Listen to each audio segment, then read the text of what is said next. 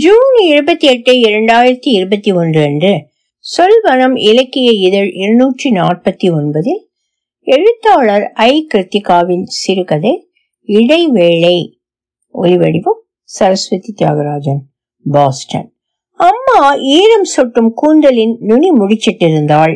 காதோறும் சரியும் முடியில் ஒரு விரல் கடை அளவு இரண்டு பக்கமும் எடுத்து உச்சியில் ஒரு ஹேர் பின் குத்தியிருந்தாள். கருநீல பூக்கள் சிதறியிருந்த பூனம் புடவையை தூக்கி செறியிருந்தாள். கையில் பித்தளை அரிக்கஞ்சட்டி இருந்தது. கூடத்தில் பிள்ளைகள் அங்குமிங்கும் ஓடி விளையாடின. விரிக்கப்பட்டிருந்த பவானி ஜமுக்காலும் சுருங்கியும் மடங்கியும் கிடந்தது. அதில் கால் சிக்கி பிள்ளைகள் விழுவதும் எழுவதுமாய் இருந்தனர். அரிசி களைந்த தண்ணீரை தொட்டி முற்றத்தில் ஊற்றிவிட்டு நிமிர்ந்தவளுடைய நெற்றியில் மினுங்கிய வியர்வையில் சிங்க சாந்து போட்டு கோடு போல மூக்கில் வழிந்திருந்தது. வளர்மதியின் பெண் முழு அங்கி உழையை இரு கைகளாலும் தூக்கி பிடித்து கொண்டு பிரயத்தனப்பட்டு ஓடிக்கொண்டிருந்தது. காத்தோட்டமா ஏதாவது கவனம் போட்டு விடுறத விட்டுட்டு இந்த வளர் ஏன் இம்மா பெரிய பாவாடைய போட்டு விட்டுருக்கா? யாரிடம் என்றும் இல்லாமல் பொத்தம் பொதுவாக கேட்டு வைத்தவள் சமையல்காரர் குரல் கொடுக்க உள்ளுக்குள் விரைந்தாள்.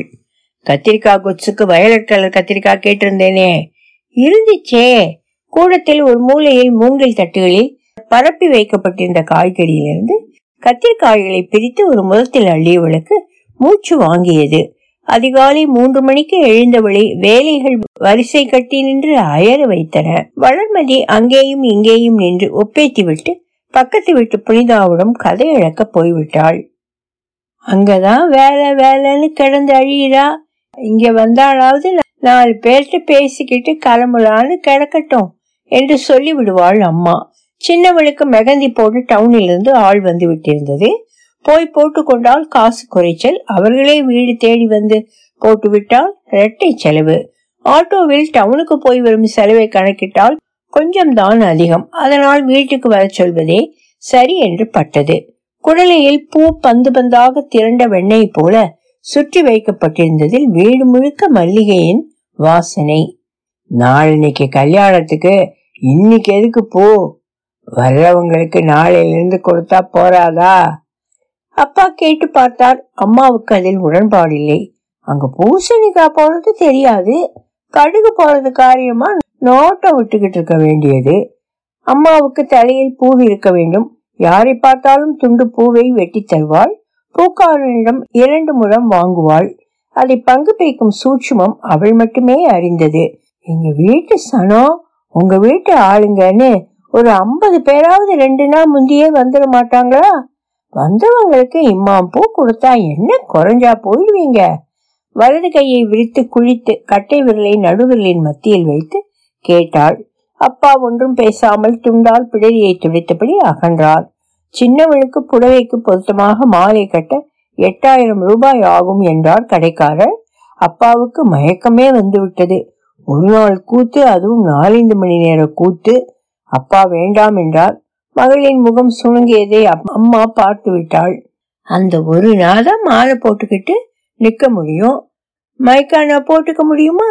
செய்யறத நிறைவா செய்யுங்களே, இதுல என்ன பிசினாரித்தனம்? தனியே அழைத்து போய் வைத்தாள். அப்பா மெதுவாக தலையை செய்தார். அம்மாவுக்கு செய்து முடிக்க 1000 வேலைகள் இருந்தன. 2 கைகளை வைத்துக்கொண்டு அவள் அல்லாடி கொண்டிருந்தாள். சுத்தப்பட்டு வேலைகளுக்கு ஆட்கள் இருந்தனர். இருந்தாலும் அந்த ஆட்களும் அவளையே சார்ந்திருந்தனர். வளர்மதியின் பெண்ணும் நடுநடுவில் பாட்டி பாத்தும் போகணும் என்றது. கக்கா வருது என்று கைகளை தூக்கி கொண்டு கொள்ளை கடைசியில் இருந்த கக்கூசுக்கு ஓடினாள். கமலா, குலதெய்வத்துக்கு இன்னைக்கு பத்திரிக்கை வச்சிருக்கீங்க? திடீர் என்று கேள்விகள் வந்தன. அதற்கும் நின்று பதில் சொல்ல வேண்டி இருந்தது. உறவுக்கார பெண்கள் ஓரிருவர் பேருக்கு 2 வேலைகள் செய்துவிட்டு அரட்டை அடிக்க ஆரம்பித்தனர். வளர்மதி மெகந்தி போட்டுக்கொள்ள தங்கையுடன் அமர்ந்து விட்டாள். பல ஜோடி கைகள் நீண்டன. அப்பாவுக்கு வியர்த்து விட்டது. இதை அவர் எதிர்பார்க்கவில்லை. தெருப்பிள்ளைகள் வேறு வந்து விட்டனர். உள்ளங்கைகளில் அளவு வைத்து விலை சொன்னார்கள். அம்மாதான் புடவை இழுக்கில் அவ்வப்போது சேர்த்து வைத்திருந்த பணத்தை கொடுத்து சமாளித்தாள். அப்பா கண்டு கொள்ளவில்லை, மேம்போக்காக இருந்து விட்டார். பொண்ணுக்கு அடப்பா போட்டு விடுங்க, மத்த கைகளுக்கு பேரு பண்ணிடுங்க, அம்மா மெல்ல கேட்டுக்கொண்டாள். வளர்மதி காதில் வாங்கிவிட்டு முறைத்தாள். உனக்கு இல்லடி, மற்றவங்களுக்கு. அம்மா அவள் கூந்தலில் சரிந்து தொங்கிய பூவை சரி செய்து விட்டாள். மாப்பிள்ள எப்ப வர்றாரா? பெரியம்மா கேட்டாள். நைட்டு ட்ரெயின் ஏறி காலையில வந்துடுவாரு. அம்மாவுக்கு முகம் கொள்ளா பூரிப்பு. வளர்மதி வீட்டுக்காரனுக்கு மூத்த மாப்பிள்ளை மரியாதைக்கு குறைச்சல் இருக்காது. அப்படி ஒரு கவனிப்பு நடக்கும். எண்ணெயில் குளித்த பொன்முருகல் பணியாரம் என்றால் அவனுக்கு உயிர். தொட்டுக்கொள்ள வெங்காய சட்னி வைத்து விட்டால் போதும், அவன் பாட்டுக்கு டிவி பார்த்தபடியே பாஸ்கெட் பால் ஆடி விடுவான். நீ அம்பியில அரைக்கிற வெங்காய சட்னினா அவருக்கு ரொம்ப இஷ்டம். வளர்மதிக்கு பெருமையில் குரல் பொங்கி வழியும். அம்மா முற்றத்து விளிம்பில் கிடக்கும் அம்மியை கழுவிவிட தயாராகி விடுவாள். சின்ன வெங்காயத்தை பரவலாக அம்மியில் வைத்து குழவையை நகர்த்தி நகர்த்தி நசுக்கி உப்பு வரமிளகாய் சேர்த்து அரைத்து வழித்தால் சட்னி ஆரஞ்சும் சிவப்பும் கலந்த நிறத்தில் மினுமினுக்கும். அதன் மேல் கடுகு கறிவேப்பிலை தாளித்து கொட்டி கலந்து விடும்போதே அம்மாவின் முகத்தில் அதை சப்பு கொட்டி தின்னும் மருமகனின் பரவசத்தை கண்டுவிட்ட திருப்தி உண்டாகிவிடும். அது மட்டும் இல்லாமல் அடை, அவியல், தேங்காய் பர்பி, உருளைக்கிழங்கு போண்டா, தயிர் வடை என்று பட்டியல் நீளும். கல்யாண வேலையோட நீ பாட்டுக்கு அதையும் இதையும் இழுத்து விட்டுறாத என்று அப்பா எச்சரித்திருந்தார். வளர்மதிக்கு பட்டுப்புடவை, குழந்தைக்கு பட்டு பாவாடை, மருமகனுக்கு பட்டு வேட்டி சட்டை எல்லாம் பத்திரிகையுடன் வைத்து தந்த போதே அம்மா குழைந்து விட்டாள். மாப்பிள்ள, நம்ம வீட்டுக்கு நீங்க தான் புள்ள, அதனால நீங்க முன்னாடி வந்து நின்று சிறப்பா செஞ்சு கொடுக்கணும். குரல் தழைந்து வந்தது. ஏதோ அசத்தியா பேர் சொல்றாங்களே அந்த சட்ட துணி தான் மாப்பிள்ளைக்கு பிடிச்ச நிறமாத்தான் எடுத்திருக்காங்க அப்பா, அவர்கிட்ட காட்டு. வளர்மதியை நச்சரித்தாள். துணிமணி எடுக்க அழைத்த போது அவனுக்கு பேங்கில் ஆடிட்டிங் சமயம். வளர்மதிக்கு மகளை சமாளிப்பது பெரிய சவால். அவள் ஓரிடத்தில் நிற்க மாட்டாள். துரு துருவென்று ஓடிக்கொண்டிருக்கும் அவளை கண்காணிப்பதே பெரும் வேலை. அம்மாவிடம் தள்ளிவிடலாம் தான், ஆனால் குறுக்கும் மறுக்கும் ஓடுபவளை அம்மாவால் பிடிக்க முடியாதே. அதனால் வளர்மதி அரைமனதோடு இருந்து விட்டாள். சின்னவள் வாட்ஸ்அப்பில் ஒவ்வொரு புடவையாய் அனுப்ப அதிலிருந்து ஒன்றை தேர்வு செய்து கொண்டாள். அப்படியும் நேரில் பார்த்தபோது நிறம் வேறு மாதிரி இருப்பதாக குறைப்பட்டு கொண்டாள். பச்சை கலர் அப்ப வேற மாதிரி தெரிஞ்சது. அவள் விரல்கள் புடவையை தடவி பார்ப்பதை அம்மா கவனித்து விட்டாள். அவசரமாக பத்திரிகையை எடுத்து அதில் மின்னும் வளர்மதி புருஷன் பெயரை பெருமையாக காண்பித்தாள். இந்த பாத்தியா, இதுல மாப்பிள்ள பேரு தங்க நிறத்துல தகதகங்குது. வளர்மதிக்கு புடவையை விட்டு கண் இறங்கவில்லை. நானும் வந்திருக்கணும், தப்பு பண்ணிட்டேன். இந்த பிசாச வச்சுக்கிட்டு சமாளிக்க முடியாதுன்னு நினைச்சது தப்பா போச்சு. சரிகையும் ஒரு கோட்டை இழுத்து விட்டாப்புல ரொம்ப மெல்லிசா இருக்கு. அவளுக்கு குரலில் சுருதி குறைந்தது. அம்மா எழுந்து அப்பாவிடம் போனாள். அப்பா தெருப்பக்கத்தை அமர்ந்து வெற்றிலை போட்டு கொண்டிருந்தார். ஒரு 2000 ரூபா கொடுங்க, நிலைப்படி அருகில் நின்று சன்னமான குரலில் கேட்டாள். குழந்தை இடுப்பிலிருந்து பாட்டி முடியில் தொங்கிய மல்லிகை சிரத்தை உதிர்த்து விட்டு கொண்டிருந்தது. அப்பாவுக்கு சுள்ளென்று ஏறியது. எதுவும் பேசாமல் CUB என்று எழுதியிருந்த ஹேண்ட்பேக்கிலிருந்து ரூபாய்த்தாள்கள் 4 உருவி தந்தார். பாட்டி அக்கா குழந்தை தலையாட்டி கேட்டது. எல்லாமே உனக்கு தாண்டி ராசாத்தி. அம்மா முட்டி முட்டி கொஞ்சினாள். முட்டி கொஞ்சுவது அவள் பழக்கம். அப்போது பற்களை இறுக கடித்துக் கொள்வாள். டீப்பாயில் இருந்த பத்திரிகை ஃபேன் காற்றுக்கு படப்படுத்தது. அருகில் கொட்டு தாம்பாளத்திற்கு இருந்த பழங்களின் கலவையான மனம் ஒரு மாதிரி வாசனையை உண்டாக்கிற்று. அம்மா பணத்தை ஜாக்கெட்டில் சொருகி கொண்டாள். பழங்களை பிரித்து 2 பைகளில் போட்டு பிரிட்ஜில் வைத்தாள். புடவை வேஷ்டியை அட்டை பெட்டிக்குள் வைத்து கட்டைப்பையில் பத்திரப்படுத்தினாள்.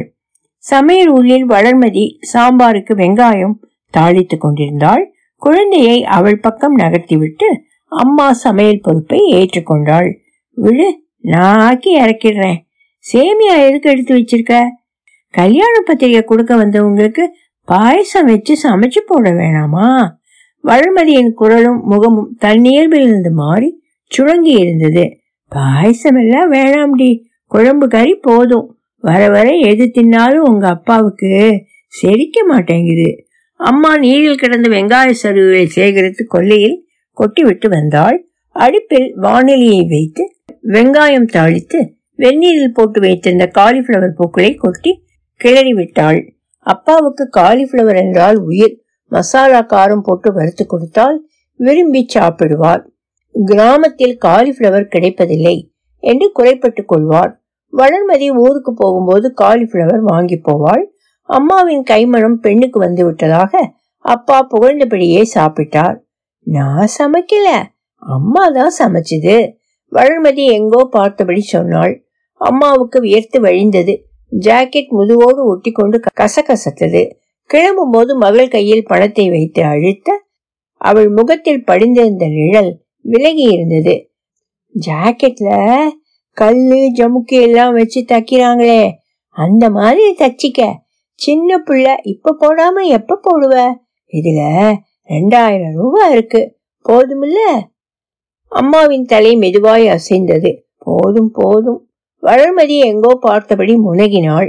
வளர்மதி 15 நாட்களுக்கு முன்பே வந்து விட்டாள். அக்காவும் தங்கையும் சேர்ந்து இரவு 12-1 மணி வரை பேசி தீர்த்தார்கள். பகல் பொழுதுகளில் முக்கால்வாசி டவுனிலேயே கழிந்தது. ஃபேஷியல் செய்ய, புடவைக்கு பொருத்தமாக வளையல்கள் வாங்க, விடுபட்ட எவர் சில்வர் சாமான்கள் பொறுக்கி எடுக்க என்று அவர்கள் டவுனுக்கு போன மணியமாய் இருந்தார்கள். அம்மா குழந்தைக்கு பொறுப்பேற்க வைக்கப்பட்டால் அப்பாவுக்கும் பேத்தி என்றால் உயிர். ஆனால் 10 நிமிடம் பார்த்து கொள்ள பொறுமை இருக்காது. இங்க பாரு குட்டி, தாவாரத்துல உன்னுக்கு போயிட்டா, நிலப்படி தடிக்கு விழுந்து அழுவா பாரு என்று ஏதொன்றுக்கும் அவர் அம்மாவை அழைத்தார். அம்மா பாதி சமையலில் போட்டுவிட்டு ஓடி வருவாள். கண்ணு உழுந்துட்டியாடி? சரி சரி, அழுவாத. பாட்டி பா காட்டுறேன் வா. முந்தானியால் முகத்தை அழுந்த துடைத்து விட்டு அப்படியே வாரிக்கொள்வாள். பூரணி அத்தை வீட்டில் பசுமாடு கண்டு போட்டிருந்தது.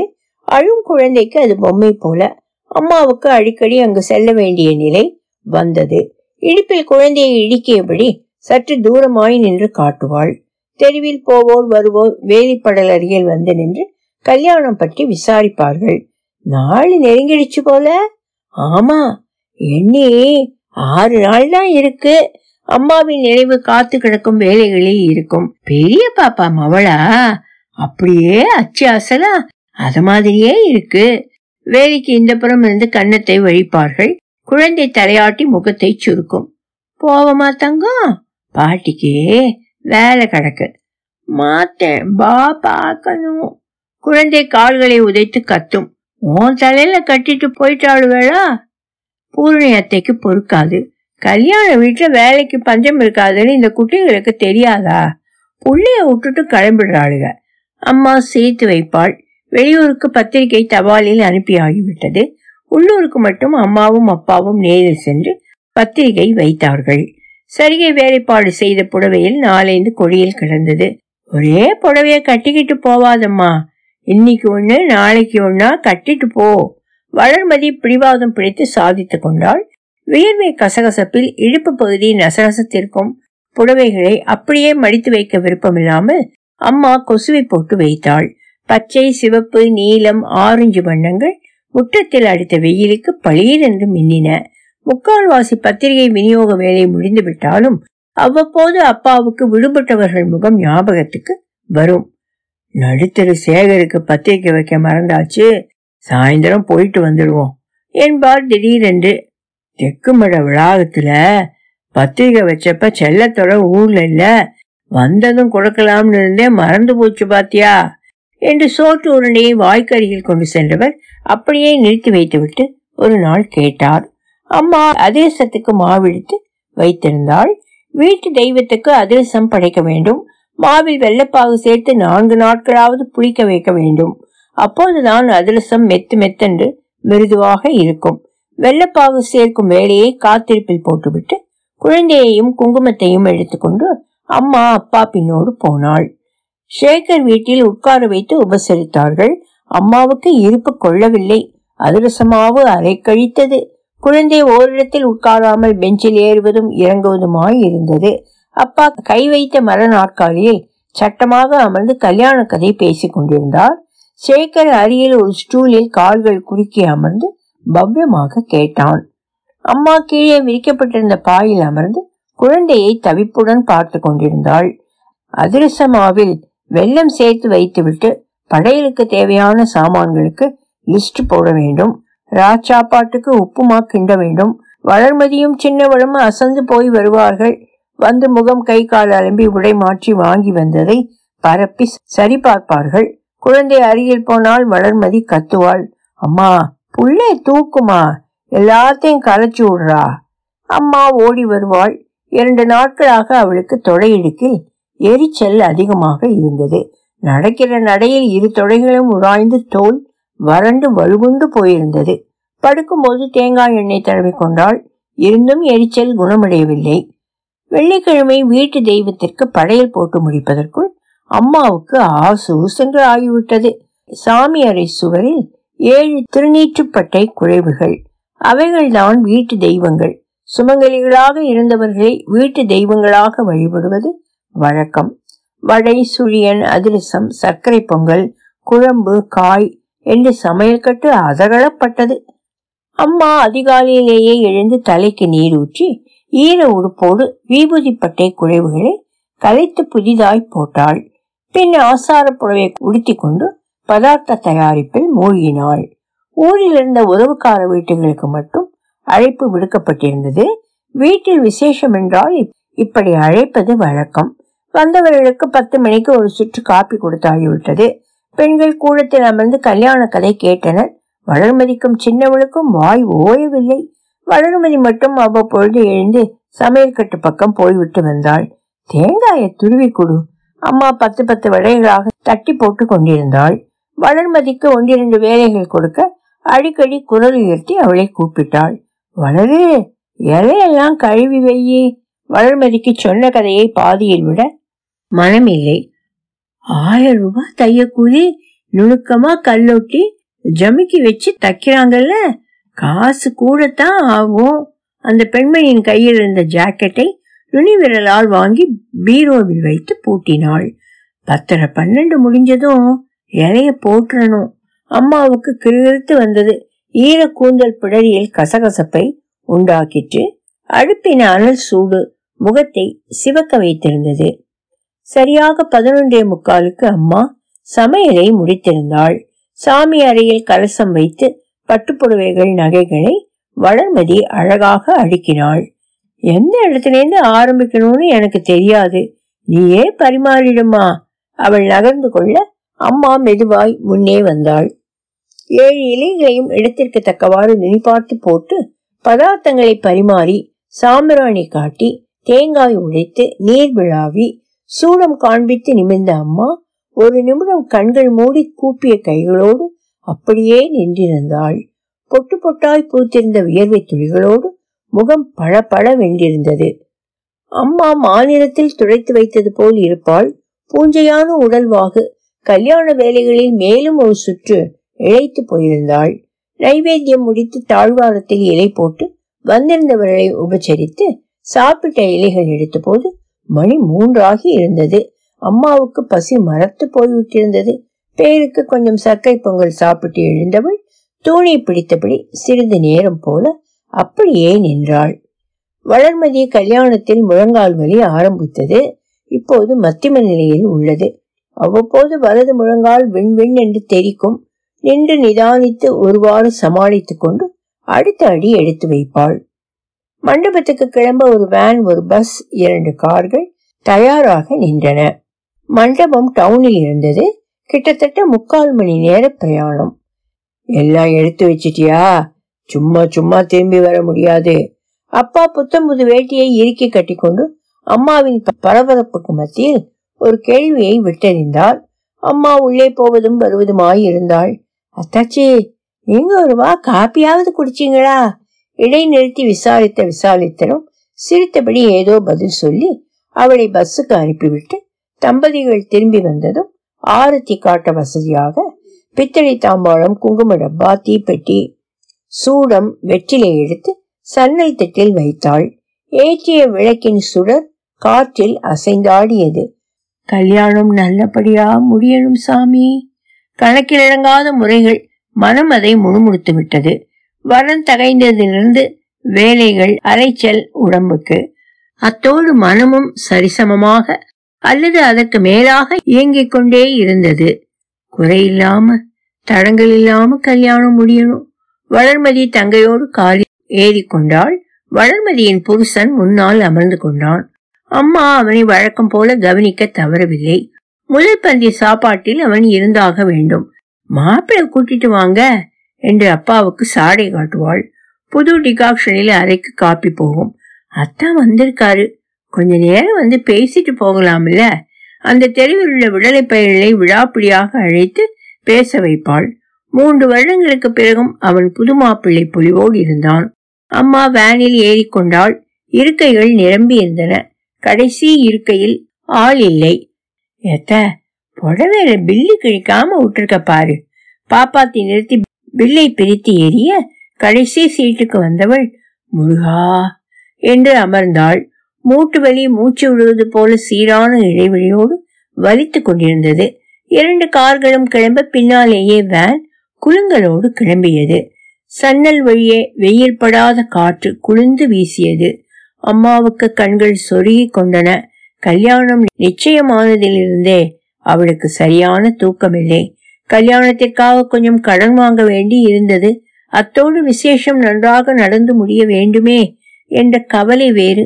அடிக்கடி விழிப்பு தட்டிட்டு அதனால் அடித்து போட்டது போன்ற உறக்கங்கள் அவளுக்கு வாய்க்கவில்லை. நன்றாக தூங்கிய உணர்வின்றி அவள் அலமந்து போனாள். தூளியாட்டம் போல வேன் அசைந்து விரைய அம்மாவுக்கு கண்கள் சொக்கி கொண்டன. உள்திறப்புகள் அனைத்தும் தாழிட்டு கொள்ள சிறு குழந்தையின் புன்னகை தேசத்துக்குள் புகுந்து விட்டவள் வாய்ப்பிழந்து தலை சாய்த்து உறங்கினாள்.